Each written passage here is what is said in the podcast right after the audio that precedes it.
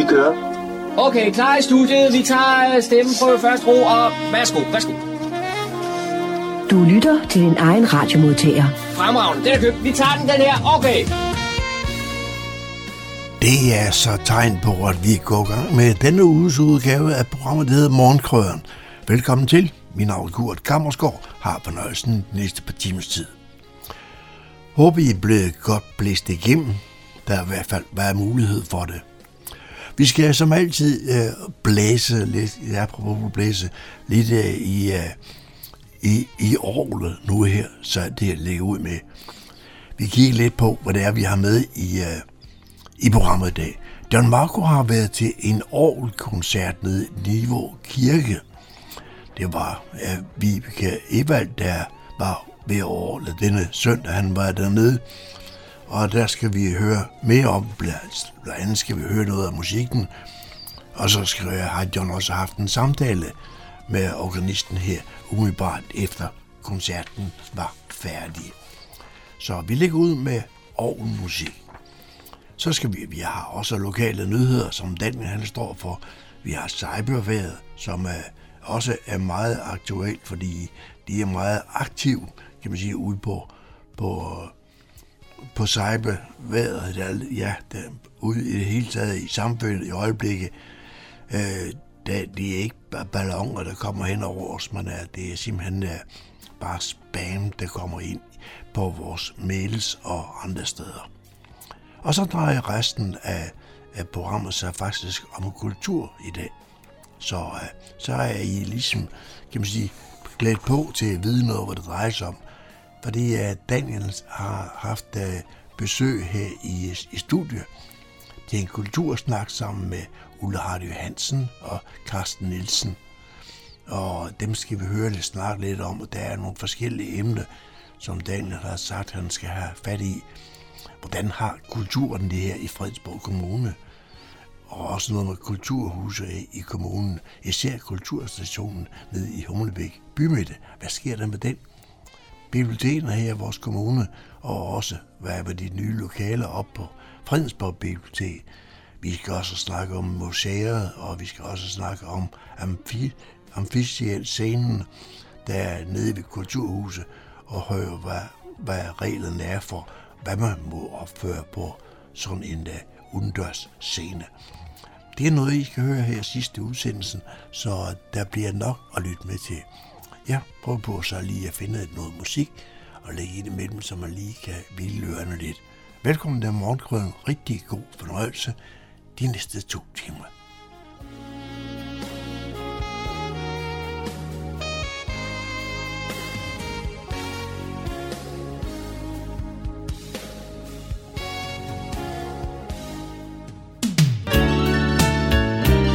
Du lytter til Morgenkrydderen. I studiet er det Kurt Kammerskov. Så tager vi pulsen på en lokal musikalsk oplevelse.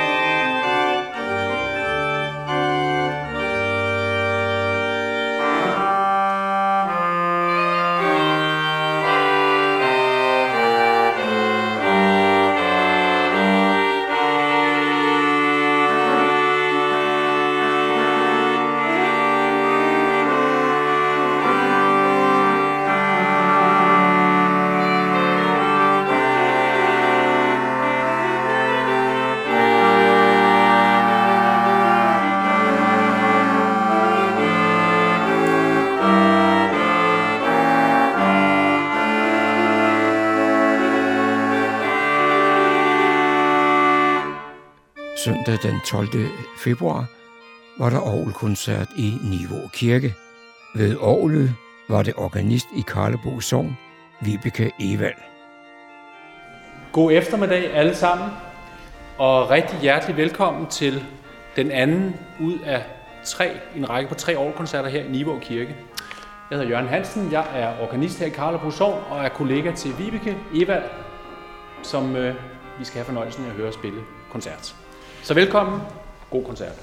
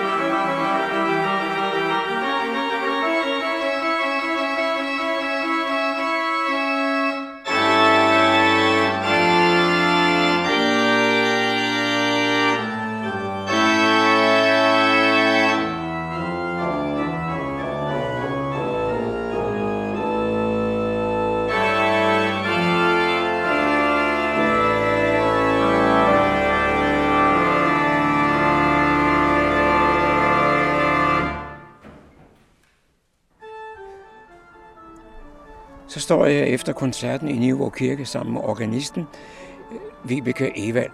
Og Vibeke, øh, med de ører, jeg har, der synes jeg, det gik ganske udmærket. Jo, det gik nogenlunde. Der er altid, der, der er altid et par svipser, øh, koncentration, der, der kan svigte og den slags. Men øh, i det store hele, jo, det gik ud, udmærket. jeg er spændt på at høre det. Den sidste koncert i Aarhus-trilogien i Nivå Kirke finder sted søndag den 26. februar kl. 15.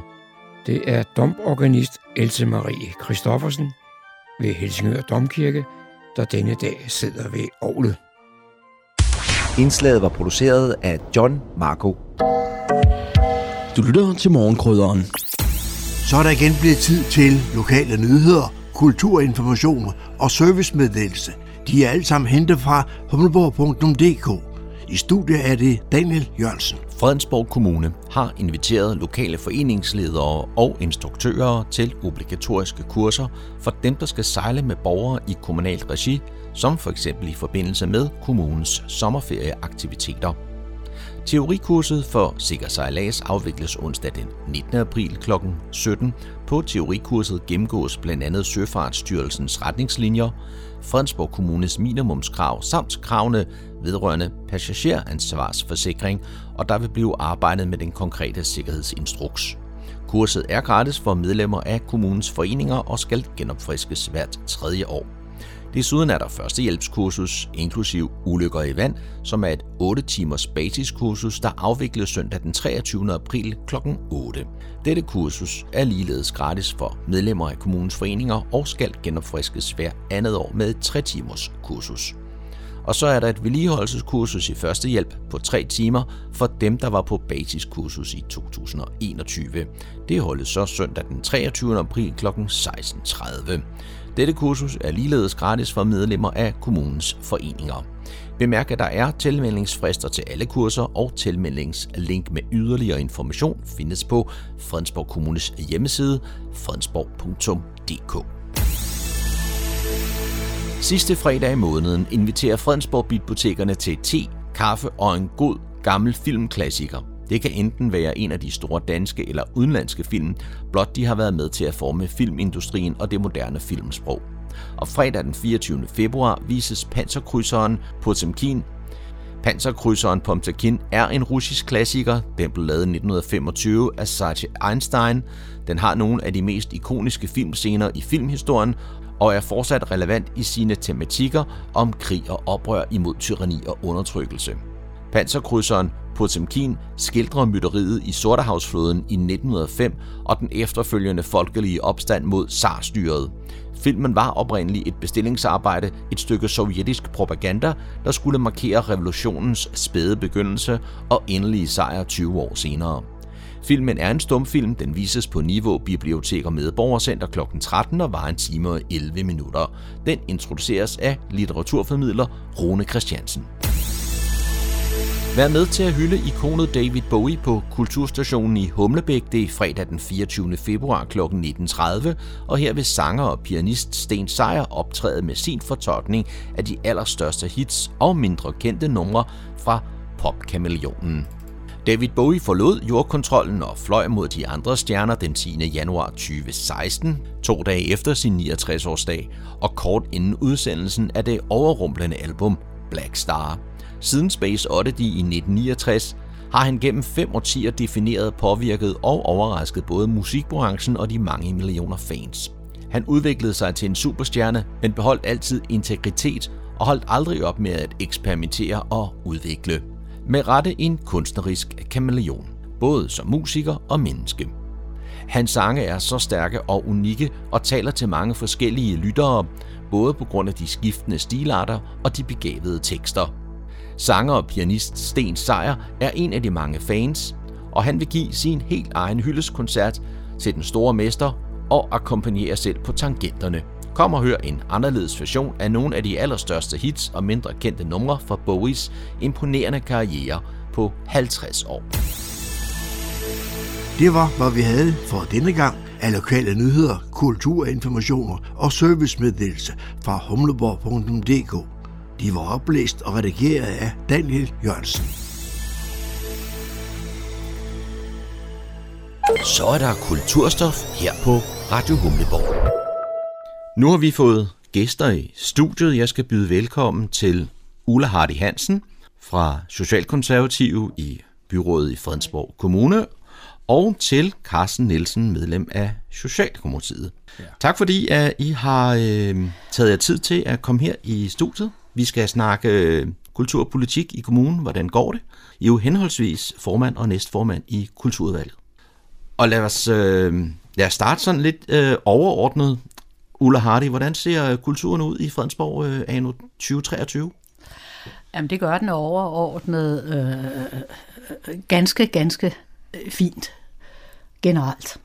Derfor er der alligevel, øh, jeg vil ikke sige skyer i horisonten, men øh, altså, vi kan jo ikke afvise, at øh, vores økonomi øh, i kommunen, den er, øh, den er også udfordret, ligesom den er i andre kommuner, og øh, øh, det skal selvfølgelig ikke få os til... Øh, øh, ugennemtænkt at forgribe os på kulturbevillingerne. Øhm, øh, øh, til alle vores øh, øh aktiviteter. Øh, måske netop øh, tværtimod, fordi der tales jo også samtidig eller dagligt øh, om øh, arbejdsløshed, rådløshed og livslede, og, og vi hører utrolig meget om, hvor svært øh, de unge øh, har det. Og jeg er overbevist om, at alle de emner og alt det, vi har med at gøre i øh, kulturudvalget, øh, det vi beskæftiger os med, det indgår som meget, meget vigtige elementer i de allerfleste øh, kommuners, øh, i de allerfleste menneskers øh, hverdag. Alligevel er det sådan, at øh, vi måske skal øh, have lidt mere øh, system i det, at vi skal begynde at, at, at kvalitetsbestemme og afgrænse øh, noget af alt det, vi har med at gøre, fordi der er så meget, meget i det gamle kulturbegreb, som jeg kendte det, hvor kultur er øh, de oplevelser, man har via ballet, opera osv., der synes jeg de senere år her, at der er kommet utrolig meget ind fra, øhm, og det har alt sammen nok noget med økonomien at gøre. Man kommer fra øh, socialudvalg, øh, der bliver flere og flere ældre, og prøver på at få øh, andel i øh, vores kulturbudget. Man kommer meget fra skolerne, Øh, Øhm, de har ikke øh, åbenbart et, et stort budget selv. Øh, jeg synes, man kommer mange andre steder fra, og alt er i, mine, øh, i min optik kultur. Men vi er alligevel nødt til at skælne en lille smule mellem, hvad er den egentlige kultur, hvad, er, hvad består, hvordan definerer vi kulturbegrebet, og så alt det andet, der kommer til. Du snakkede lidt om at øh, få kulturen sat ind i nogle lidt mere faste rammer, ja. eller nogle kasser og se lidt ja, på det. Men, men, men foreningskultur er vel egentlig også mange gange sådan noget pragmatisk øh, arbejde, man laver. Man får en idé til en eller anden event eller en begivenhed, eller inden for, om det er musik eller kunst, Netop. eller hvad det er. Ja. Ikke? Altså, ja. Kan det så ikke være ja. svært at putte sådan noget ned i kasser? Det kan man ikke. Nej, det Nå. har du fuldstændig ret i, men, øh, men øh, altså, vi, vi har øh, kun ét kulturbudget, og øh, det er altså øh, det er det mindste budget øh, i hele kommunen. Derfor mener jeg, at vi må definere øh, altså kulturbegrebet igen i vores udvalg. Det prøver øh, vi jo også på, fordi det er da rigtigt, når man siger, jamen mad, øh, at det ikke er også kultur. Jo, mm. det er det, men, men skal vi give mange penge til, at øh, folk skal begynde at spise på en anden måde, og, og, og, og skal vi give mange, mange penge ud til skolerne. Øh, det er da meget charmerende øh, at søge kulturudvalget om, øh, at der kommer en forfatter ud, og det bliver nogle gode timer for børnene, og forhåbentlig mm. også lærerige og så videre. Men øh, ej, jeg tror, vi må øh, afgrænse, og, og definere det hele en lille smule mere, hvis der skal være penge til det hele. Så er det jo også sådan, at øh, vi har altså tre store kulturhuse, der regner af kultur øh, i øh, Humlebæk øh, med ind, kulturstationen. Øh, meget af det, jeg har kæmpet for tidligere, det var, som vi kaldte øh, søm og skruer, at det skulle ikke ind over kulturbudgettet. Og der er det jo blevet sådan, at for eksempel de tre store kulturhuse, jamen for at de kan øh, have en god hverdag og eksistere og, og, og, og stå for alt det, de nogle gange skal, jamen så skal de også have en fryser, de skal have øh, opvaskemaskine, de skal have øh, meget, meget øh, altså af, af noget, hvor det tages fra det deciderede kulturbudget. Men, men det er ikke kultur. Mm. På den anden side, øh, nu Humle Bio, der har fået mange penge her på det sidste, de kan jo ikke spille øh, film øh, hvis ikke sæderne er i orden, eller hele inventaret, eller udstyret. Mm. Altså, men vi bruger rigtig mange, mange penge på, øhm, øh, ja, på meget, meget andet end den rene kultur. Mm. Og kultur er jo mange ting, ja, øh, kan man sige. Og, og du nævnte, det var det, det mindste budget. Og, og Carsten Nielsen, du er jo også med i, i studiet her. Er der for meget kultur i forhold til, hvad vi har råd til?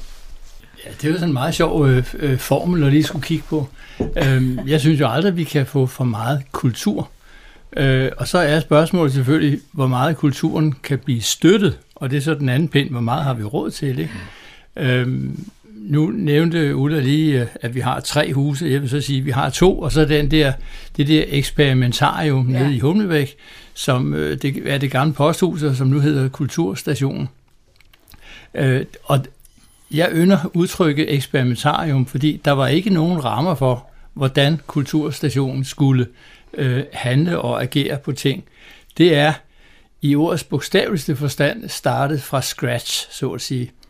Øhm, og det er jo blevet øh, vældig populært i Humlebæk og, og også i de andre byer i vores kommune. Mm. Øh, men det er et eksperimentarium, øhm, og øh, jeg ved godt, de får jo også øh, støtte til forskellige arrangementer, som de afholder dernede og skal søge for hver enkelt. Øh, men som udgangspunkt synes jeg jo, at ideen bag Kulturstationen er rigtig god, fordi de startede fra ingenting og til i dag, de, er, de har jo øh, mange tusind gæster i løbet af et kalenderår. Øh, så det tyder på, at der er behov for sådan noget i vores kommune. Og så må vi finde ud af, hvordan vi støtter det hen ad vejen på de aktuelle ting, som de nu øh, øh, sætter i gang, og som de af forskellige årsager øh, inden for de regler, vi nu har, kan være berettiget til at få noget støtte. Mm. Så øh, jeg synes, det er et godt eksempel på, hvordan ting også kan starte helt nede, jeg har sagt, under græstæppet. Og netop kulturstationen var jo noget, som du siger, det startede fra scratch. Det startede som et, et forsøg, man havde øh, overtaget øh, det gamle posthus i Humlebæk og, og, og skulle bruge det til et eller andet. På et tidspunkt hørte jeg noget om, skulle der være et nyt bibliotek, skulle man jævne det med jorden, og indtil videre, så, så, så var, var det foreningerne, der fik lov at, at udnytte lokalerne. Ja. Og nu er der jo så gang i noget byudvikling i, i Humlebæk, og så har man taget det fuldstændig ud af, af de her tanker, eller hvad? Ja, jeg vil godt uh, gå et, et skridt længere tilbage, mm. fordi det var jo faktisk sådan, at øh, postvæsenet, det danske autoriserede postvæsen, de ville af med den bygning. Og lige pludselig var der nogle sådan merkantile interesser ind over, det ville de gerne have. Men der synes jeg jo, at vi i byrådet kan bryste os lidt af, at vi dog var fremsynet på det tidspunkt, og vi sagde, det kan vi bruge til noget kultur i Humlebæk. Så det var jo øh, det var byrådet, der var hele initiativtageren til, at vi skulle øh, bruge det hus til noget andet end bare en butik, for det var det, der var lagt op til. Så jeg synes, byrådet kan være stolt af, at vi havde den vision dengang. Og så kommer der jo alle de her græsrødder, og det er dem, der nu driver det, som så kom til at hedde Kulturstationen. Øh, men men øh, jeg synes godt, vi kan prale af i byrådet, at det var faktisk der tanken, den tog sit afsæt, at vi skulle bruge det til noget kultur. Og så har vi som sagt Kulturstationen. Vi har også Egedal, byens hus i Kokkedal. Kokkedal. Og så er der ja. Fredensborg Gamle Biograf. Der er øh, tre sådan forholdsvis øh, mindre kulturhuse. Ja. Ja. Hvorfor har man tre? Hvorfor har man ikke bare sådan en stor kulturhus, som man har det i så mange andre ja. øh, nabokommuner øh, i Hillerød, Helsingør og Hørsholm? Ja, men øh, det kan jeg godt forstå, du spørger om, og, og om lidt vil, øh, kunne du stille samme spørgsmål, når vi kommer til at tale om vores biblioteker. Hvorfor har vi fire biblioteker, hvor mange, mange andre kommuner, de har et, og så har de måske en filial. Og det har jo noget med at gøre øh, øh efter sammenlægningen i 2007, øh, at øh, kommunen er, er er, er, er konstrueret, som, som den er med flere bysamfund. Og øh, øh, dengang Jamen, der var det helt utænkeligt, at hver bysamfund ikke skulle have sit bibliotek. Jeg kan godt huske, det kan du måske også, Karsten, for en hel del år siden, der sagde man, jamen i øh, Humlebæk kunne vi måske køre biblioteket ned. Nu Øh, kan vi vente til vi taler om biblioteker, men øh, altså det, det, øh, der blev et ramaskrig, og vi skyndte os at, at, at lukke ned. Og på samme måde er folk ikke tilbøjelige til at ville langt væk fra der, hvor de bor, for at komme øh, i et øh, kulturhus, eller komme til et bibliotek, eller det er jo ligesom, man vil også gå i skole der, hvor man bor, og så, og så videre, og så videre. Og øh, det er jo sådan, at når man prioriterer, Øh, altså prioritering, det opfattes af mange som øh, en flugt og en uinteresse øh, øh, for sagen, men det er nødvendigt inden for alle sektorer, øh, vi beskæftiger os med, fordi der er lige så mange ønsker, som der er stjerner på himlen. Men øh, det er rigtigt, at vi har de her tre kulturhuse, og, øh, og øh, øh, de koster, som jeg sagde for et øjeblik siden, fordi øh, for at det kan fungere, så skal der, altså, så skal der indrettes køkkenfaciliteter, vaskemaskine og, og øh, så videre og så videre, og så får de vel samtidig 100.000 om året til at øh, øh, køre deres programmer, øh, for og så søger de derudover kulturudvalget, når der er øh, noget ekstra. Men øh, vi er jo meget, meget, meget begejstrede for vores øh, kulturhuse, og altså det rigtige kulturstation har en lidt anden status, men øh, den, den øh, fungerer jo også helt fanta- øh, fantastisk som et stort kulturhus.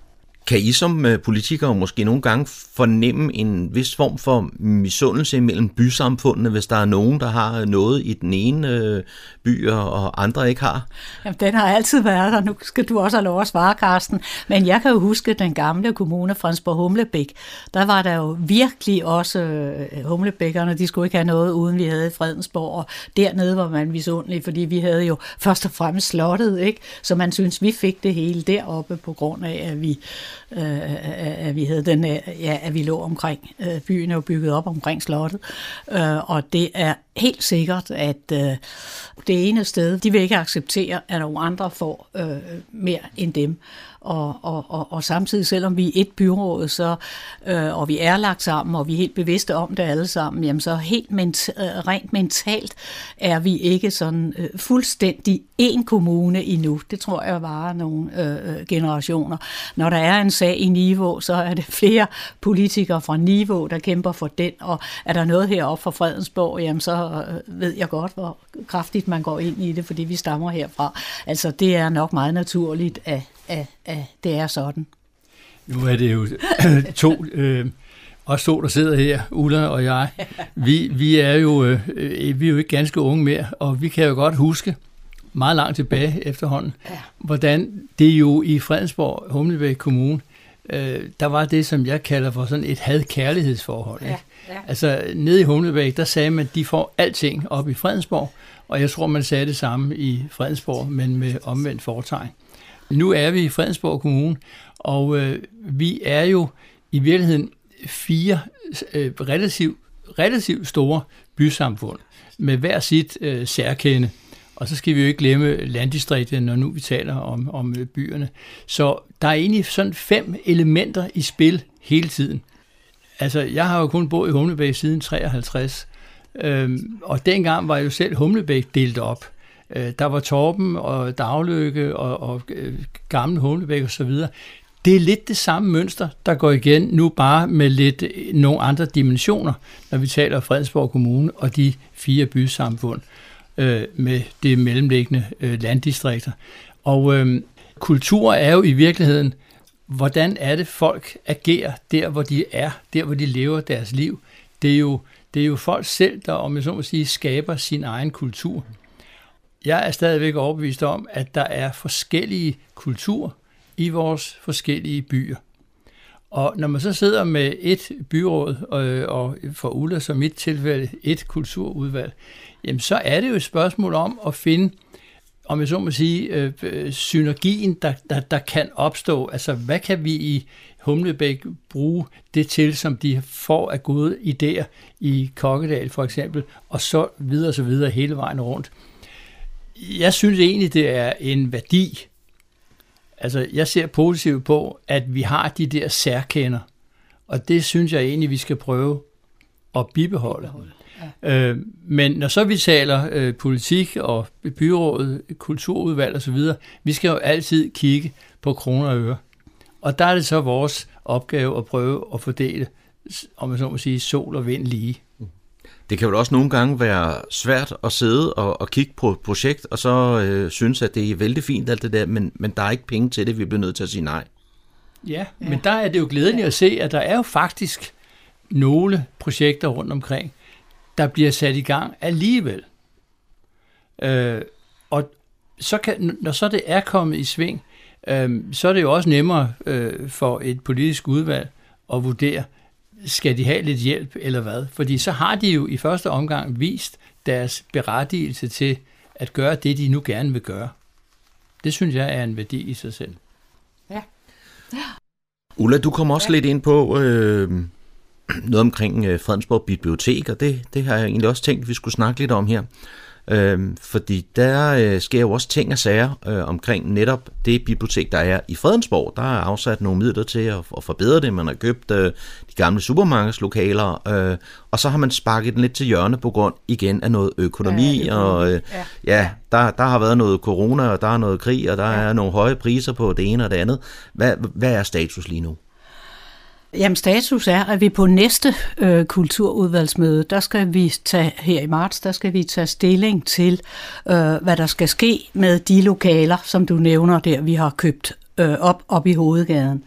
Øh, for de kan ikke stå tomme, og det er rigtigt, at øh, vi har udskudt selve det store projekt, at det er tre, tre fire øh, år øh, øh forløbig. Og øh, da man ønsker liv i gaden, og det var en af grundene til også, at vi har flyttet biblioteket ned. Det har altid været en hemsko, og det lå på øh, anden sal deroppe øh, af mange, mange forskellige grunde. Øh, men nu her, hvor vi har langt om længe har fået det ned, øh, Jamen, der skal der naturligvis øh, foregå noget i, i det store, øh, på det store areal i de år, inden vi får flyttet selve biblioteket ned. Øhm, og det diskuterer øh, vi lidt. Jeg vil nok synes selv, jeg vil forfærdeligt gerne have vores øh, FNYK, ja, kunstforeningen, kunstforening ja, ja. Ja, øh, til at udstille deroppe. Mm. Og jeg kunne også tænke mig noget med øh, design. Jeg ved, der er nogle store firmaer, der øh, ønsker udstilling, også i øh, Fredensborg, hvis det var, og, og der er også noget med lys og så videre. Øh, men det stod jeg ret alene med, da vi diskuterede det. Hovedparten øh, i byrådet eller kulturudvalget også ville meget gerne have, at der skal være en slags åbent værksted, hvor de unge kan lave knaller der, og hvor de kan øh, øh, sy deres øh, tøj, der er øh, gået i stykker, og øh, meget, meget andet. Det er moderne øh, rundt omkring. Det er der også en vis idé i, hvis ikke det bliver konkurrenceforvridende. Øh, På den anden side, øh, ja, man vil have liv i gaden, men det skal ikke være så livligt, nu har vi jo lige hørt om øh, enormt meget øh, herværk på vores biblioteker, og vi må lukke ned om aftenen, og det er et fænomen, der også foregår i andre kommuner. Altså, så meget liv skal der ikke være, så der bliver ballade deroppe, og at vi lige frem skal ansætte øh, pædagoger for at passe på de unge, og det håber vi da heller ikke øh, under nogen omstændigheder, der bliver. Jeg tror, når de handlende ønsker liv, så ser de meget gerne nogen, der kommer rundt og handler hos dem. Ung Fredensborg og flere andre unge og unge fra vores skoler, og sådan vil gerne have det som et, et sted deroppe, hvor de kan øh, gå op og lave forskelligt, og spille musik og hygge sig osv. Altså kunne det være sådan lidt ligesom øh, kulturstationen, et øh, eksperimentarium for øh, unge ja, mennesker og fuld kultur og så videre? Noget, det ved jeg, øh, Carsten også har foreslået. Jamen, jeg har, jeg har tænkt på øh, øh, parallellen, som vi lidt er inde på. Altså posthuset i Humlebæk, det var forladt af ejerne, og nu har kommunen overtaget det. Øh, og fra det skete, og så til nu, det er en tur fra absolut 0 øh, km i timen til en meget stor hastighed, fordi der er utrolig meget aktivitet i kulturstationen. Min pointe her skal så være, at de lokaler, som vi har nu i Fredensborg, Øhm, for jeg er enig med Ulla i, at det skal jo ikke bare være et øh, knallert værksted eller et sted, hvor, hvor teenager skal, skal rende ind, når det er regnvejr. Øhm, jeg synes, vi skal satse på, at de kvadratmeter, som nu forløbig ikke skal bruges, de bliver sat til rådighed på samme vis som nede i Humlebæk. Det vil sige, sådan en kulturstation, øh, wannabe-agtigt, Øh, det skal selvfølgelig hedde noget andet. Men altså, jeg ser jo helst, at der er nogle voksne mennesker, og voksne mennesker, det er i min terminologi ikke nødvendigvis teenager. Øh, det skal være nogen, som kan lave en plan for, hvordan de kvadratmeter kan bruges bedst muligt, og selvfølgelig med alsidighed som et pejlemærke. Det skal ikke kun være øh, et lagskur, når det er dårligt vejr for unge teenager, og det skal heller ikke være et knallert værksted. Øh, og det, det tror jeg slet ikke kommer på tale, fordi de vil jo starte motor og så videre, så videre. Vi skal ikke til at lave store ventilationsanlæg i, i den gamle butik. Så altså, jeg så gerne, at den proces, der tog sin begyndelse i Humlebæk for, hvad er det, fire år eller noget af den stil ja. siden, at vi kunne gøre det samme i Fredensborg. At man kunne ligesom give, han har sagt, carte blanche til nogen, der vil påtage sig opgaven og ansvaret for at passe på den kommunale ejendom, som det jo er. Øh, og det ansvar, det er jo ret bredt, vil jeg så sige. Øh, der skal også være struktur over det. Øh, så jeg så gerne, at det blev altid. Der må også gerne være ganske unge mennesker, det er der også i Humlebæk. Ja. jeg så måske helst, at det er det, som i min terminologi hedder voksne mennesker, der står med et, øh, skal vi kalde det for et ansvar over for grundejer, og det er kommunen, så tror jeg godt, det kan komme til at blomstre øh, midt i hovedgaden i Fredensborg. Og det er jo så nogle ting, der skal ske nu og her, og så på et tidspunkt bliver der penge til at få bygget det her nye bibliotek i Fredensborg. Men der skal vel også bygges nyt bibliotek, både i Niveau og i, i Humlebæk? Jeg har lige været med vores øh, pressechef i øh, Niveau og øh, har indspillet sådan en lille bitte film på to minutter, hvor jeg står og, og øh, fortæller, øh, hvad der skal ske dernede, og, øh, øh, og sluttede med at øh, sige, at jeg glæder mig meget til at skulle indvige øh, det dernede, og bagefter talte han og jeg lidt om, om der måske var penge til det, eller hvad håndværk gør regningerne løber op i, og så videre, og så videre. Men det er jo vores mål, og det arbejder vi meget med i Kulturudvalget, og jeg sidder også i vores kunstråd, øh, hvor vi også taler meget om, øh, hvad der skal ske i niveau, og der øh, er der også meningen, øh, at der skal etableres et stort øh, bibliotek. Og øh, øh det er jo så også det, det er en parallel til, hvad der sker oppe i Fredensborg. Øh, vores øh, jeg vil nok sige, at bibliotekerne er jo inde i en øh, øh, øh, øh brydningstid. Jeg læser en bog i øjeblikket, der hedder Det kritiske øh, bibliotek. Altså, det skal jo være, de skal ikke konkurrere med vores kulturhuse. Øh, de skal tværtimod supplere hinanden. Men øh, der er meget af det, der foregår på et bibliotek, øh, og meget af det, der foregår i vores kulturhuse, øh, der er mange fænomener eller øh, noget, der lapper ind over hinanden. Og øh, jamen, så er vi tilbage til øh, så er vi tilbage ved økonomien. Altså, det er dyrt bibliotekerne de er ganske forfærdelige øh, omkostningstunge. Øh, øh de er meget, meget, øh, meget, meget dyre. På den anden side er det jo hovedhjørnestenen i vores kultur, så man skal ikke misforstå, vi er forfærdeligt glade for vores biblioteker, men Øh, vi er da også begyndt at tale om, selvom det er et meget, meget, meget ømt emne, og jeg håber ikke, det bliver, øh, øh, at det bliver forløbigt, at vi er nødt til, men der kommer jo nye folk i kulturudvalg øh, hvert fjerde år, og, og derfra hører jeg da også, øh, hvad vi andre også har været inde på, men måtte slippe det igen øh, for år siden, at nogen siger, jamen hvorfor har vi ikke som i andre kommuner et stort bibliotek, det var det vi talte om for mm-hmm. lidt siden, og så øh, et par øh, filialer. Men det vil nok være meget svært at forklare humlebækkerne, at de skal tage til øh, øh, niveau. Ja. Man ser jo også flere steder, øh, hvor man øh, kobler biblioteket sammen med det, i, i Gribskov er, der, er det på en, på en skole, hvor der også er en svømmehal. Ikke? I jo, Hørsholm jo. har man kulturhuset ja. Trummen og biblioteket, der hænger sammen. Ja, men der er og, mange, og, og jeg mener også, at der er Stenløse, og, og det man kan, kan sikkert blive ved.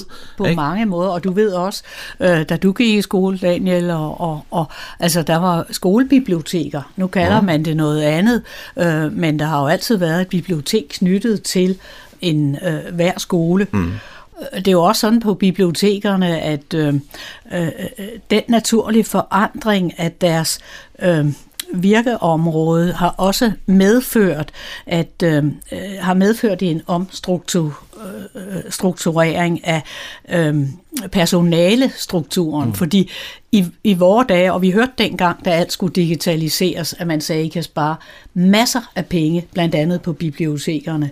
Og derfor må vi jo også på et tidspunkt se på, for det synes jeg aldrig, vi sådan rigtig har øh, gjort. Nu har vi ligget meget højt, og Gud skal lov for det. Men øh, det er jo sådan noget, man frygter, om vi kan blive ved med. Og i vores dage kan folk jo øh, downloade øh, både det ene og det andet. Og øh, Øh, vi har skåret meget ned på, at bibliotekarer, de er der ikke hele tiden. Der er meget øh, i åbningstiden, er der øh, mange gange slet ikke noget personale deroppe. Folk går jo selv ind da jeg var yngre, måtte man slå op i et leksikon, når mm. man ville vide noget. Nu googler du det hjemmefra, og folk kan bestille bøger hjemmefra, og så videre, og så videre. Så mm. altså, der er måske nogle, nogle steder, vi kan gå ind og, og, og, og, og spare. Og man vil nødig, men det er det, jeg siger, at, at vi er nødt til at prioritere. Øh, øh fordi der er lige så mange ønsker alle vegne mm. øh, rundt om i samfundet, som, som der er stjerner på mm. himlen. Ja. Der skal prioriteres mange steder ja, inden for, for kulturen, for, og øh, ja. i, øh, i, i 2022 lavede øh, Fredensborg Kommune et, øh, et budgetforlig, hvor man skulle spare nogle penge på øh, øh, Fredensborg Museum ude i Karlbo. Og det betød, at man skulle afskedige en, en medarbejder i hvert fald. Ja, ja. der var en Og så, så skal I finde ud af, ja. hvordan at øh, det museum skal, skal drives øh, i fremtiden. Jamen altså det, som vi som udgangspunkt jo egentlig gør lige nu, det er jo for så vidt bare, ikke bare, men det er at øh, skrue tiden tilbage til, at øh, det var frivillige, der kørte museet derude. Så har der været en deltidsansat. øh, ansat. Og øh, det er rigtigt, altså alting koster rigtig mange penge, og det er vores opgave at prøve at prioritere det så godt vi nu kan. Jeg synes, det er en god idé at øh, lige prøve at lave en pause her og se, hvordan skal det der egentlig fortsætte. Øh, der er faktisk mange forskellige elementer, øh, der skal i spil. Selvfølgelig er der økonomien. Lige nu står vi med en udfordring om, øh, hvorvidt huset overhovedet kan hænge sammen. Jeg, jeg går ind for det, vi gør nu, nemlig at øh, vi, om jeg så må sige, sætter, sætter uret tilbage og siger, vi skal ikke bruge penge lige nu på at have en ansat, om det er helt eller halv tid. Det er for mig underordnet. Øh, vi skal simpelthen lige prøve at, at vende skroven og se, hvordan skal det hus derude fortsætte. Det, det synes jeg er vigtigt. Kan, kan det museum ligge andre steder end i den gamle rytterskole? Ja, det, det kan det godt, øh, fordi jeg ved godt, der er, der er meget sådan følelser med, øh, det er det sted, øh, det er den gamle rytterskole. Men øh, det jeg lige anstrøg før, det var, at øh, vi har en udfordring, der går på, hvorvidt kan den gamle rytterskole hænge sammen. Øh, og øh, det, jeg er lidt bange, der er sat nogle øh, penge af nu til, at vi lige skal have kigget på noget tag og nogle forskellige ting. Men øh, der kan jeg jo fortælle den lille historie om en anden lille skole, gammel skole. Det er nede i Humlebæk, øh, der ligger på Grand Strandvej 87, som nu er en privat ejendom. Den skulle også lige øh, renoveres. Øh, det endte med, at de pillede hele huset fra hinanden. Totalt. Og er nu ved at bygge det op igen. Som en tro gengivelse af det, der var. Men det koster vanvittigt mange penge. Så vi har en meget, meget stor udfordring øh, med den gamle rytterskole. Og øh, jeg synes, den udfordring omkring den fysiske beliggenhed af den skole, er for mig lige nu vigtigere, end om vi har en hel eller halvtids øh, ansat ude på det museum. Mm. Øh, og jeg kunne sagtens se i ånden, at museums aktiviteten bliver henlagt et andet sted. Jeg skal ikke øh, begynde at gætte på, hvor det kunne ligge. Altså, der er jo ikke noget, der rent sådan romantisk øh, kan erstatte den gamle rytterskole. Øh, men øh, det er jo funktionen, vi gerne vil have. Det er jo ikke så meget arkitekturen. Jo, det er også vigtigt. Men når vi taler om det derude, så er det funktionen. Og øh, jeg kunne forestille mig, og det er ikke noget, jeg ved faktuelt, men jeg kunne forestille mig, at funktionen kunne blive flyttet, og lad mig bare sige midlertidigt, hvis det er det, der kan gøre noget positivt, øh, at den bliver flyttet ned på, øh, på Rådhuset. Der har vi i forvejen øh, arkiverne, mm. og øh, de funktioner, der er derude, kan om ikke 100%, så, så langt hen ad vejen øh, henlægges til øh, Rådhusets øh, lokaler. Mm. Og der håber jeg inderligt, inderligt, at den perle, som den gamle rytterskole er, og ja, det museum, ja. At, at, at den kan blive øh, restaureret, og, og, og for der er både noget med taget, og der er noget med den ene gavl, og så videre.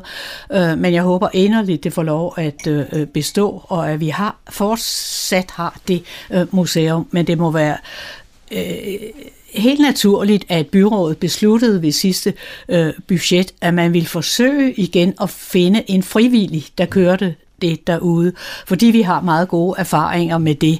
Det viser sig så, at det er svært, fordi inden for kulturen er det, og også inden for fritid, det er øh, den helt store udfordring i øjeblikket, at øh, den generation øh, er ved at uddø øh, som har taget sig af vores møller, af vores ringeovn, af vores øh, lokalhistoriske foreninger osv. osv. De bliver ældre og ældre, og det er jo også meningen med livet. Men øh, der er ikke så mange, der har tid og lyst til at udføre det kæmpe, kæmpe store stykke arbejde. Og derfor bliver det noget nyt, vi må tage i brug. Og der har øh, vi talt om, som du siger, Karsten, at øh, vi har jo en kant med nede i vores øh, lokalhistoriske arkiv på Rådhuset. Og det jeg håber på, og hvor du siger, det måske kan flyttes ind, hvis museet får lov at bestå, øh, at så vedkommende kan gå ud og tage nogle timer som leder ude på museet. For vi har en flok frivillige derude, der gør et stort, stort arbejde. Men der er jo en, der skal øh, føre regnskab og, og ligesom stå for. Men nu gør forvaltningen det, at de øh, om kort tid indkalder til et stormøde, hvor vi spørger, vi har spurgt i de lokalhistoriske foreninger, og der er ikke rigtig nogen, der er mod på at blive ledere derude. Men vi holder et stormøde, fordi der er mange, mange veluddannede øh, øh, både mænd og kvinder her i, øhm, øh, i øh, kommunen, og der er jo hele tiden nogen, der går på pension. Det kunne være, at vi fandt en uden for øh, de lokalhistoriske foreninger, som havde lyst til at tage over derude. Og ellers kan det være, at øh, øh, vores kantmag på Lokalhistorisk Forening kunne tage nogle timer derude. Altså det er sådan noget, vi afventer. Samtidig har vi også et godt samarbejde med øhm, øh, Museum Nordsjælland, og de kunne eventuelt hjælpe med øh, en udstilling i ny og næ. Altså der er flere muligheder. Vi håber inderligt, det kommer til at øh, fortsætte derude mange år endnu. Men det er ikke sådan, at vi står i en situation, at, at man bliver nødt til at holde lukket i en periode? Jo, indtil sommer regner vi ikke med, at der sker noget, så vi har, vi har det stykke tid at løbe på. Og det er jo blandt andet begrundet i, at vi er simpelthen nødt til at øh, kigge selve bygningen grundigt efter. Øh, ja. og, og det er jo det, jeg var inde på før, at øh, altså jeg ser nødt, det bliver ligesom den gamle skole nede i, i Humlebæk, men altså, fordi det koster rigtig, rigtig mange penge. Men vi, vi kan jo ikke have et hus, hvis det pludselig brænder sammen i stormvejr. Så er der i øh, Fredensborg by i 2022 blevet etableret en øh, amfiscene, og øh, der har været en del arrangementer hen over sommeren, der er blevet støttet godt af øh, Kulturudvalget i Fredensborg Kommune. Og så har man øh, evalueret lidt på, hvordan det gik, og nu er man ved at, at se på nogle forskrifter for afholdelse af udendørs arrangementer, ikke kun på amfiscenen, men over hele kommunen. Hvad, hvad er status på øh, de, de, øh, de ting, der foregår omkring udendørs aktiviteter og amfiscene? Jamen, jeg kan godt sige, at øh, det, var, det, det er ikke kommet fra, det er ikke udsprunget fra kulturudvalget med vores amfiscene, men vi er jo meget begejstrede og, og, og, og glade øh, for det. Den kommer fra plan- og klimaafdelingen. Øh, men for mange år siden, der var det faktisk kulturudvalget i den gamle Fransborg Humlebæk Kommune, der havde en arkitekt ude, og hvor vi talte om muligheden også for at få øh, en amfiscene. Så havde vi ikke råd til det dengang. Og nu er vi så blevet... Øh, overhavet indenom, at plan og klima er kommet med det forslag. Og der har været sådan lidt delt begejstring, især fra de naboer, øh, der ligger meget, meget tæt på øh, deroppe. Men at øh, vi havde på sidste kulturudvalgsmøde øh, øh, Poul Jul, som jo styrer øh, Fredensborg Gamle Bio inde, og øh, jamen, han gav en redegørelse også. Han har også haft indkaldt til et borgermøde, hvor de bekymrede naboer kom, der deltog jeg selv. Og øh, man fandt frem til, sammen med øh, øh, øh, kulturforvaltningen, for nok kommer det over fra planer og klima, men det er jo alt det fysiske. Altså, øh, det der skal ske, det kommer ind under kultur på den ene og den anden måde. Og der fandt man altså frem til nogle øh, øh, regler og diskuterede dem, og det skal så i høring. Det var på Jules forslag, og det var vi alle sammen øh, øh, meget med på. Det skal øh, til høring. Og øh, øh, så håber vi at finde frem til noget konstruktivt og noget øh, fornuftigt. Og det går jo især på lyden, altså støjniveauet, så de kan holde ud og, og være deroppe. Ja. Og, og når det handler om lyd, så er det jo noget med miljøbeskyttelsesloven, ja, som er inde over her. Ja. Carsten, du ligner en, der måske har øh, Nå, jamen, jeg kan bare huske, at vi, fordi jeg sidder også i planudvalget, og, ja, det øh, og, og det var jo den her meget, meget flotte, højt forkromede plan, vi havde om øh, hele Fredensborg bymidte, øh, hele, hele, hele strøget op mod slottet og hele turen ned igennem øh, mm. Jernbanegade og så videre. Ja, det er med den grønne slotsby. Ja, præcis. Ja. Og, og det var der, at det her kom i spil.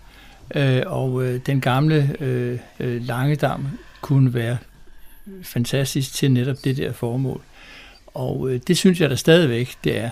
Men det er også rigtigt, at øh, vi har nogle forpligtelser over for de mennesker, der nu bor lige klods opad. Det er jo noget, som vi simpelthen er forpligtet til at øh, tage efterretteligt. Mm. Og det er jo det, vi, vi, øh, vi prøver på lige nu.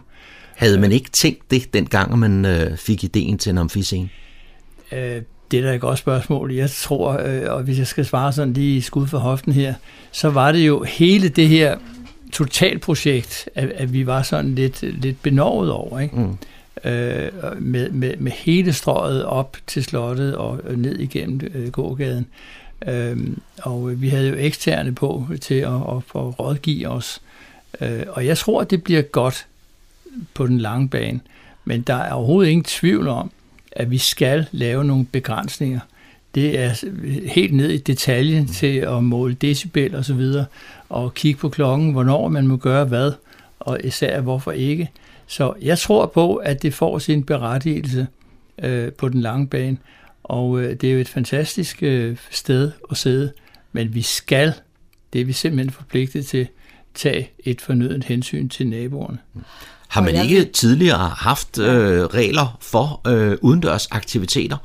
Øhm, Nej, retningslinjer ikke, for ikke det? Ikke i den grad. Ikke det har der. vi ikke. Nej. Så amfiscenen har været med og, til ligesom at, at, at skubbe i den og, retning? Og, og skubbe i den retning. Og jeg vil nok sige, at jeg har så også i byrådet stemt imod, øh, som faktisk den eneste sammen med mm. øh, Thomas von Jessen, øhm, fra øh, øh, konservativ. Altså, jeg har været meget, meget bange for den civilisering, som jeg synes er noget af alt det, der skulle foregå ned. For det er det mest følsomme sted øh, i Fredensborg. Det er nede ved slottet, og der, hvor Europas kronede hoveder altså kommer, og med mm. store kro, og med det, jeg kalder det royale øh, strøg der, øh, vores kulturelle navlestreng, med alt det, der ligger i Slotsgade.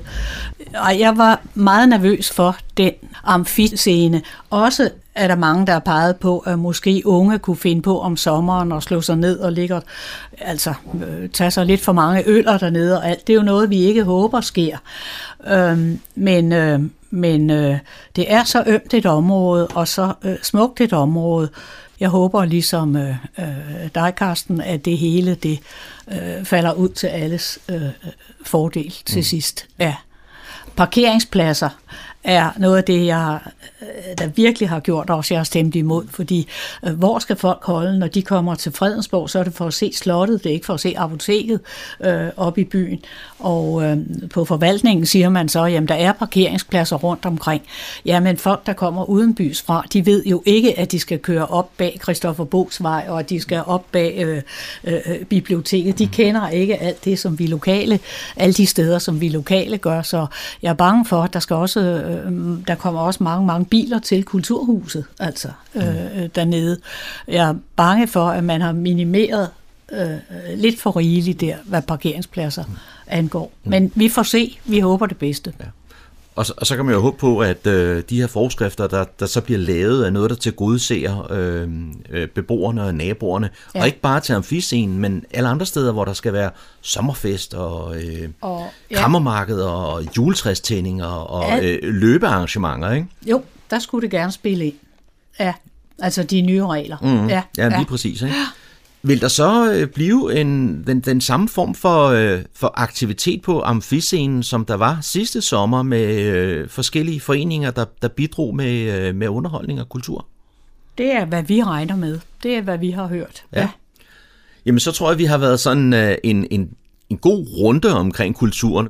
Jeg vil sige tak til besøget her i studiet til Ulle Hardy Hansen og til Carsten Nielsen. Jamen jeg vil også Selv bare lige sige, hvis, hvis jeg må, at øh, det at sidde i kulturudvalg, og nu er det jo så formandskabet, øh, du sidder med i dag her, det medfører i udbredet grad en meget, meget positiv og lystbetonet øh, kontakt med masser af vores øh, borgere. Men øh, det er heller ingen øh, hemmelighed, at mange af, af kulturens ildsjæle, de samtidig er virkelig øh, personligheder med temperament, øh, som godt kan få det hele til at slå knister en gang gang imellem. Men øh, øh, altid på en kultiveret måde naturligvis. Og øh, det er øh, jo som regel noget med de øh, økonomiske realiteter og udfordringer, der gør, at vi krydser klinger af og til. Indslaget var produceret af Daniel Jørgensen. Du lytter til morgenkrydderen. IT-kriminelle, de elsker Valentinsdag. Men lad nu være med at tro, det er fordi, de er blevet romantiske. Cyberværet med IT-sikkerhedseksperten Leif Jensen. Cyberkriminelle og svindlere, de holder lige så meget af Valentinsdag, som alle dem, der fejrer den. FBI de har været ude og advare mod de såkaldte romance scams, der dukker op i forbindelse med Valentinsdag. Den type af scams, der bliver brugt til at franare folk deres penge eller personlige følsomme oplysninger, såsom brugernavn, password, kreditkort og alt den her slags, som enten kan sælges på the dark web, eller også så kan de bruges til at øh, købe varer i dit navn, eller optage lån, eller hvad det nu måtte være. Som navnet antyder, så handler romance scams om at narre folk til at tro, at de har fundet kærligheden online. Men det er altså ikke altid tilfældet. I stedet så bruger de kriminelle informationer, de kan finde om dig online, til at opbygge et forhold og til at få dig til at stole på dem. Når tilliden den så er opbygget, jamen så er målet at få fat i dine penge, eller i bedste fald bare dine personlige informationer. Og kærligheden, den må man altså kigge langt efter. Der er et par røde flag, som du skal kigge langt efter, og vær nu særlig opmærksom, også selvom du sidder her valentinsdag og savner den eneste eneste. Skamerne, jamen de lover at møde dig i virkeligheden, men hele tiden så finder de på nye øh, oplysninger eller informationer om, hvorfor de ikke lige kan den dag, det er aftalt. Og ja, de vil relativt hurtigt begynde at øh, spørge dig om nogle penge, når de har vundet tillid. Det kan være, at de har en mor, der er syg og skal på hospitalet, og øh, det har de ikke selv lige råd til, eller det kan være andre ting. Øh, hvis det er sådan, at de skal komme og besøge dig, jamen, så kan det være, at de lige har brug for et tilskud til, til flybilletten, eller til at få nogle dokumenter på plads. Mange gange så beder de her skamere øh, om at få penge på måder, som ikke lige kan spores. Det vil sige ikke en almindelig bankoverførsel, men det kunne meget vel være gavekort til for eksempel Amazon eller iTunes, som relativt nemt kan sælges videre på the dark web. Og hvis nu, at du har mødt en af de her skammer på en dating-app eller på sociale medier, jamen så vil øh, et signal være, at de relativt hurtigt vil bede dig om, om I kan kommunikere eksempelvis på mails uden om de her apps, så de er sikre på, at der ikke er andre, der lytter med. Og det kunne måske også føles som en fortrolighedserklæring, at nu kan man lige pludselig skrive til hinanden på almindelig mail. Men det er altså en del af deres plan. Nå, men i alverden skal man så gøre for at beskytte sig mod de her romance scams? Jamen, det har jeg et par gode råd til. Du skal i aller første omgang være meget forsigtig med, hvilke personlige informationer du deler om dig selv øh, offentligt. Øh, gå din Facebook-profil igennem og sørge for, at dem, der kan se noget som helst om dig andet end eventuelt dit navn, jamen det er kun dem, du har valgt at være venner med. Hvis du har bare den mindste mistanke om, at du er ved at blive svindlet, jamen så stop al kommunikation med det samme. Lad være med at stille nogen som helst spørgsmål. Bare stop kommunikationen. Det kan godt være, at svindlerne de bliver ved et stykke tid og siger, Hvad, hvor er du, min øh, kære Albert? Men øh, prøv at holde is i maven lidt, og så vil du opdage at lynhurtigt, så vil de faktisk give op. Hvis du har fået navnet på personen, jamen så øh, lav selv en lille smule øh, øh, Sherlock Holmes arbejde, lav en Google-søgning. Øh, Hvis du har modtaget billeder, jamen så findes der på Google en mulighed for at uploade et billede, og så kan du se, øh, om det billede det rent faktisk er en person, eller en skuespiller, eller noget, de har hugget øh, et andet sted fra. Og ser du nogle advarselslamper her, jamen så gå tilbage til det punkt, hvor det gælder om bare at droppe kommunikationen med vedkommende. Og lad nu være med at have travlt. Det tager altså lidt mere end 10 minutter at møde den eneste ene. Så øh, stil rigeligt med spørgsmål, øh, og øh, hvis ikke skameren har sin historie rigtig godt øh, forberedt, jamen så vil du måske opleve, at øh, vedkommende forsøger at øh, vende om til øh, at stille spørgsmål om dig i stedet for, og ikke er så villig til at fortælle om sig selv. Og uanset hvor fristende det kan være lige at give tilskud til et pas, eller et øh, besøg på hospitalet, eller en togbillet, eller hvad det nu måtte være, så lad være med nogensinde at betale for en, du bare har kommunikeret online med, eller måske endda på telefonen. Researcherne hos IT-sikkerhedsvirksomheden ESA, de har kigget nærmere på alt det her, og øh, de har for eksempel kigge på en populær dating-app, der hedder Tinder, og der er altså også nogle øh, scams, som er øh, specielt tilrettet til lige præcis at virke på den platform. Den prøver vi at kigge lidt på her. En af de mere udbredte, det er den, man kalder Tinder e-mail scam.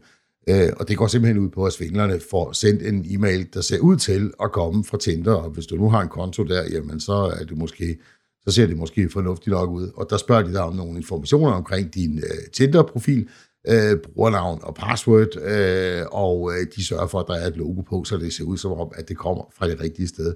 Men i virkeligheden så øh, i mange tilfælde, så bliver der installeret en lille smule malware på, øh, på de computer, så øh, svindleren i den anden ende kan fjernstyre din computer eller læse, når du taster et, øh, et password ind til en anden side. Ligesom alle andre svindlige mails, så øh, inden du overhovedet begynder at trykke på noget, så kig lige, hvor mailen den kommer fra, øh, og kig om det link, der er i mailen, om det går til Tinder, eller om det går til et eller andet mærkeligt øh, domænenavn, som du aldrig har hørt om før. Øh, og hvis det sidste er tilfældet, jamen, så skal du selvfølgelig bare slette mailen, ligesom alle mulige andre svindelmails. En anden ting, som sikkerhedsforskerne hos ESA har kigget på, det er såkaldt verifikationsskam. Hvad i alverden er det? Ja, øh, når nu at du har kommunikeret med en på Tinder i et stykke tid, øh, så vil vedkommende sige, at jeg stoler ikke lige helt rigtigt på, at du er den, du udgiver dig for at være, men øh, der findes jo en, en side, der lige kan verificere, at øh, du nu er den. Jeg sender dig lige et link, og så skal du gøre, som der står på den her side, så bliver, øh, så bliver det lige verificeret. Men i virkeligheden, så er det også fodboldsvindel, øh, og det handler også om at få installeret noget øh, ubehagelig software enten på din PC eller på din telefon, så man igen kan opsnappe dit brugernavn, dit password eller andre øh, ting, øh, som du kommunikerer, når du er på nettet. Og ligesom med de før omtalte phishing-mails eller svindel-mails, jamen så når du modtager en mail med et link i, så skal du altså ikke klikke på det. Spænderne, de ved også, at Valentinsdag, jamen det er jo der, hvor man gerne vil give gaver til sine udkårende. Så der er rigtig godt gang i online shopping, øh, og måske impulskøb, ligesom der er på Black Friday og nogle af de andre øh, øh tilbudssæsoner. Det kunne være januar udsalg eller back to school. Men, men Valentinsdag, det er et, et godt tidspunkt, fordi der sidder man måske lige og tænker, Ej, hvad skal jeg købe, og, øh, og kan jeg få et eller andet lækker mærkevare, og så kan jeg lige pludselig få den til en femtedel af prisen. Så der opstår, opstår rigtig mange øh, svindelbutikker, øh, som er rigtig gode til at annoncere eksempelvis på, øh, på Facebook, og øh, så ser det jo rigtig øh, tillokkende ud, at du lige kan få en, en mærkevare for en femtedel af prisen. Det skal du kigge rigtig godt efter. Og øh, inden du lige handler på en side, øh, så husk for det første, at hvis noget det lyder for godt til at være sandt, så er det som regel også tilfældet. Øh, Øh, hvis du ikke kender siden, så øh, prøv eventuelt at gå ind og søge på Trustpilot og se, om den findes derinde. Og du kan også med stor fordel øh, bruge øh, Forbrugerrådet øh, Tænks øh, app, der hedder Mit Digitale Selvforsvar. Herinde der vil du også se en hel masse advarsler omkring øh, falske øh, hjemmesider øh, og øh, svindel webshops. Så pas rigtig godt på derude, og Happy Valentine's Day. Det var cyberværet for denne gang. Vi er tilbage igen med en ny cyberværetudsigt igen næste uge. Tusind tak, fordi du lyttede med. Så er der igen blevet tid til lokale nyheder, kulturinformation og servicemeddelelse. De er alle sammen hentet fra humleborg.dk. I studiet er det Daniel Jørgensen. Forårets store udstilling på Kunstmuseet Louisiana i Humlebæk præsenterer amerikanske Dana Schulz, der allerede er en klassiker i samtidens malekunst. Hendes midtkære-udstilling på Louisiana er et levende bevis på, hvor meget kunstmalere, alderen til trods, fortsat har af input til verdenen i dag. De nyeste værker, der vises i udstillingen, er gigantiske og har kun lige noget at tørre, inden udstillingen åbnede den 9. februar. Den kan ses frem til den 11. juni. Between Us er udstillingens titel. Den kan hentyde til alt det i den menneskelige udvikling, der skiller os ad, knytter os sammen og foregår imellem os, men også udvekslingen mellem de fysiske værker og os, der betragter dem. Dana Schulz har markeret sig som en enorm fortællekraft, en intens kolorit og sans for dramatiske kompositioner, en historiemaler til vores egen tid. Ikke sjældent starter Schulz sine malerier med en slags mentale skitser, idéer, hvis udførelse varsler hendes måde at bruge olien, penslerne og lærredet på. Hun er sjældent improviserende på en måde, hvor man kan se, at penselsarbejdet i sig selv har ledt hende på vej. Ingen olietoger her. Udstillingen vises som sagt frem til den 11. juni, og herefter forestiller udstillingen til Paris blive fyldt op med praktiske hverdagsråd og enkelte sparetips, når journalist og forfatter Nana Hylgaard Hansen kommer forbi Niveau Bibliotek og Medborgercenter den 27. februar kl. 19. Hun har en masse inspiration med, så man kan leve for det halve i hverdagen og derigennem sætte et positivt aftryk på klimaet. Fredensborg Kommune har fået en ny klimaplan, der som noget nyt sætter fokus på, hvordan ændringer i hverdagen og de ting, vi køber, kan være til gavn for klimaet. Og det kan man så høre om i dette foredrag, som hedder Lær at leve for det halve, hvor Nanne Hylgaard Hansen tager udgangspunkt i et almindeligt dansk forbrug og fortæller om, hvordan man kan halvere sin og familiens klimabelastning. Nanne Hylgaard Hansen er forfatter og foredragsholder samt journalist, og hun beskæftiger sig med økologi og bæredygtighed. Du kan læse mere om Fredensborg Kommunes klimaplan på hjemmesiden fredensborg.dk-klimaplan. Når Klesmofobia spiller koncert, er der fest og farver, der bliver sunget og danset, lyttet, kysset og publikum føler sig hjemme. Det er et powerfult og fascinerende samsurium af gamle jødiske klesmerelementer og moderne rockrytmer, og det hele kan opleves på Nødebro Kro fredag den 3. marts kl. 21. Bandet Klesmofobia har allerede nået et uhørt bredt publikum med deres højenergiske, udadvendte og humoristiske klesmer rock and roll. Inden musikken starter, kan man spise middag kl. 19 med en toretters menu. Spisebilletter købes i forsalg på hjemmesiden nødebo-kro.dk med bestilling senest onsdag den 1. marts kl. 12. Det var, hvad vi havde for denne gang af lokale nyheder, kulturinformationer og servicemeddelelse fra humleborg.dk. De var oplæst og redigeret af Daniel Jørgensen.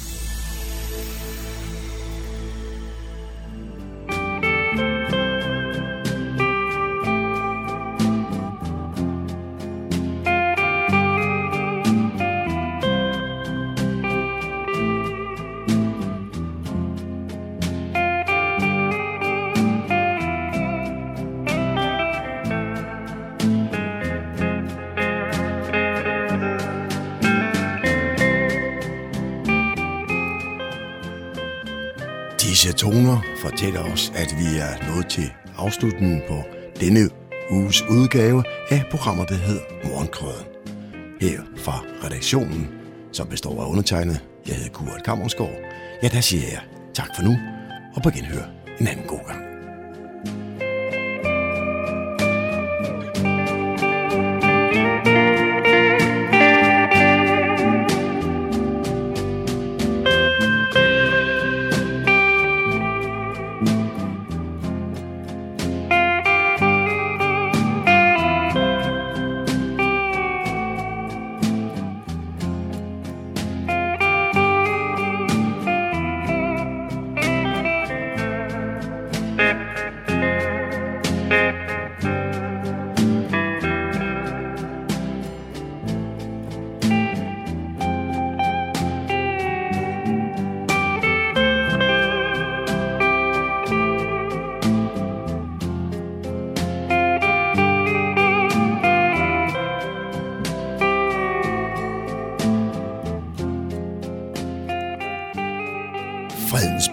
Lokalradio, Radio Humleborg, Nordsjællands mest voksne lokalradio.